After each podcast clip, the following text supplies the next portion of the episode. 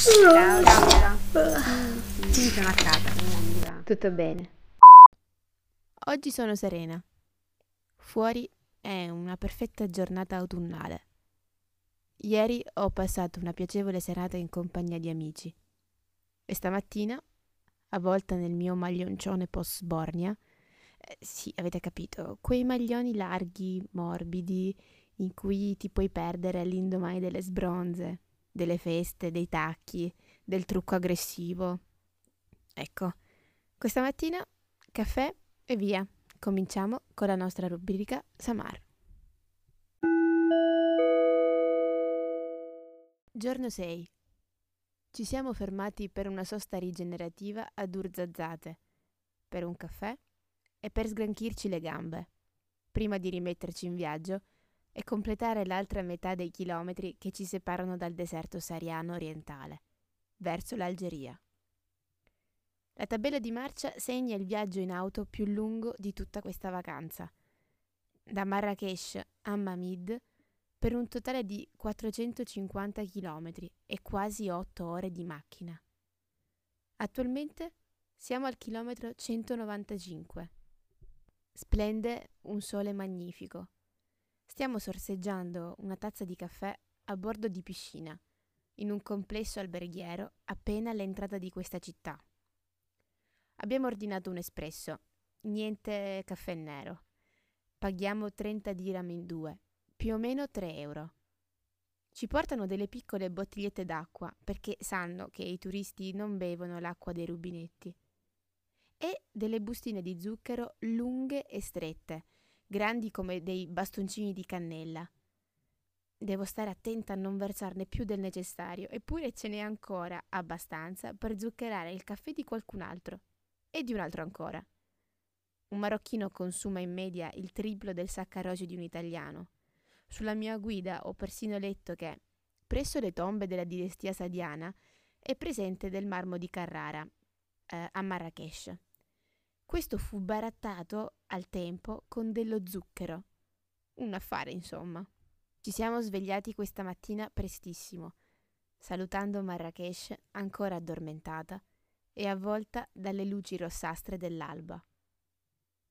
Abbiamo risalito le alte cime del grande Atlante, passaggio obbligatorio per arrivare alle porte del deserto. L'aria freschissima, non ancora riscaldata dal sole, mi ha costretta a coprirmi. Non sono rimasta sveglia troppo a lungo. Prima di addormentarmi definitivamente, ricordo i paesaggi surreali di montagna che non sono nell'immaginario comune che abbiamo del Marocco. Vere e proprie cime, i villaggi di montagna, i bambini piccoli che raggiungono a piedi la scuola più vicina. E qua e là negozietti, tenuti da cooperative femminili, che mettono in vendita prodotti artigianali, tra i quali l'olio di argan. Diffidate dalle imitazioni, molti possono essere semplici negozi e le donne possono essere messe lì solo in vetrina, per attirare i turisti. Quindi seguite sempre un po' l'istinto e accertatevi della loro veridicità. Mi sono risvegliata più o meno nel punto più alto del nostro viaggio, fermi per dei lavori in corso. Il Marocco, infatti, ha intrapreso recentemente un progetto di rifacimento delle strade nelle zone montane e c'è da sottolineare che le strade già esistenti sono comunque in ottimo stato. D'altronde abbiamo viaggiato in lungo e largo e, fino al deserto, solo con una piccola Kia Picanto. La nostra pausa caffè sta per finire e io ho intenzione di guidare giusto qualche metro fino alla banca più vicina per prelevare. È solo per provare l'ebbrezza di guidare in Marocco alla guida di una macchina col cambio automatico. Ecco, siamo arrivati. Tutto intorno a noi è sabbia e palmeti qua e là. Sono seduta fuori, ad un tavolino di questa enorme villona. Tre locali fungono da reception, da sala pranzo e da caffè. Sparse ci sono casette costruite con la paglia e l'argilla, come vere e proprie kashba. Una cosa apprezzo in particolare della nostra camera, la doccia, costruita in pietra, un cilindro largo dove lasciare ammollare la pelle sotto l'acqua calda dopo tante ore di viaggio. Per il resto è tutto abbastanza semplice. Il sogno di sguazzare in piscina, comunque non pulitissima, è svanito frantumandosi non appena arrivati. Il sole del viaggio ci ha abbandonati. Il cielo si è coperto di nuvole cariche d'acqua e con esse è arrivato anche il vento ad alzare la sabbia. A sera abbiamo avuto una cena molto tranquilla. Siamo rimasti in compagnia di uno dei dipendenti più fidati del titolare di questo posto, Abdelwed. Con lui abbiamo parlato di tutto, divagando sulle nostre vite, sui nostri paesi, mm, parlando dell'Italia, del Marocco.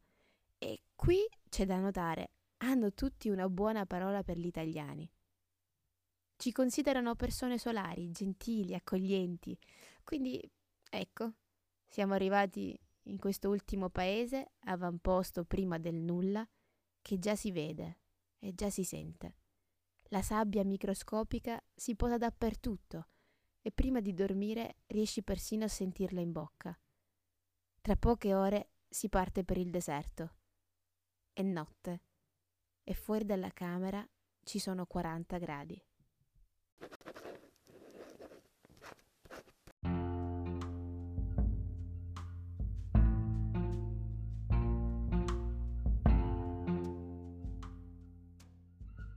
Quella di cui parleremo oggi è una foto che racchiude un racconto, uno squarcio su questo lungo viaggio per le strade che portano al deserto.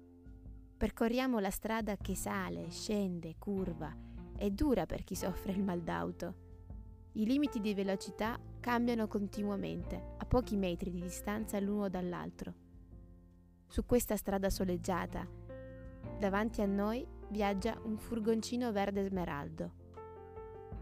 Alla nostra sinistra lo strapiombo. Sporgendo un po' la testa si vede la gola che segue il percorso del fiume Dra. La terra più umida, più nera, nutre la vegetazione rigogliosa con i suoi palmeti che regalano datteri in quantità. Sulla destra il clivo della montagna assolata, non un'ombra. Qualche nuvola buona e bianca sporca il cielo azzurro. Le portelle posteriori del furgoncino sono spalancate. Dentro e sopra il tettuccio sono stipati covoni di canne da zucchero. E appesa, legata alla belle meglio, con delle corde al tettuccio, una motocicletta.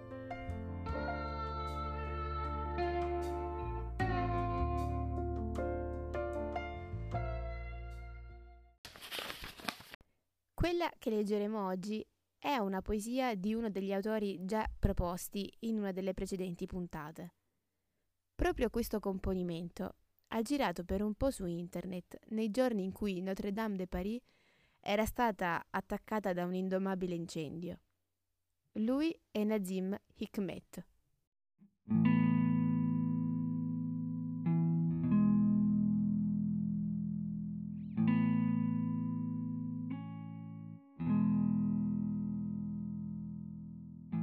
قبل أن ينفد الوقت يا وردتي Finché ancora tempo, mio amore, وقبل أن تحترق باريس e prima che bruci Parigi, أريد ليلة من ليالي آيار vorrei una notte di maggio, واحدة من تلك الليالي una di queste notti, لابد أن أقبلك على شفتيك baciarti in bocca ونحن ندير وجهنا نحو نوتردام e andando poi a Notre Dame لابد أن نرنو إلى نافذتها الوردية contempleremo il suo rosone.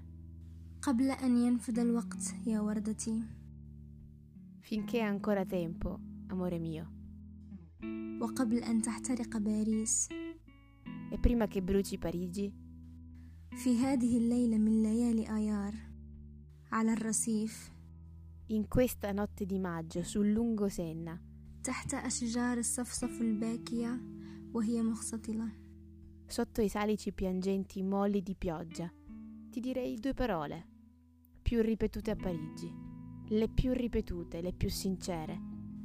لابد أن أموت من السعادة Scoppierei di felicità, بينما أصفر لحن أغنية ما fischietterei una canzone. ولابد أن يكون لدينا إيمان بالإنسانية e crederemmo negli uomini.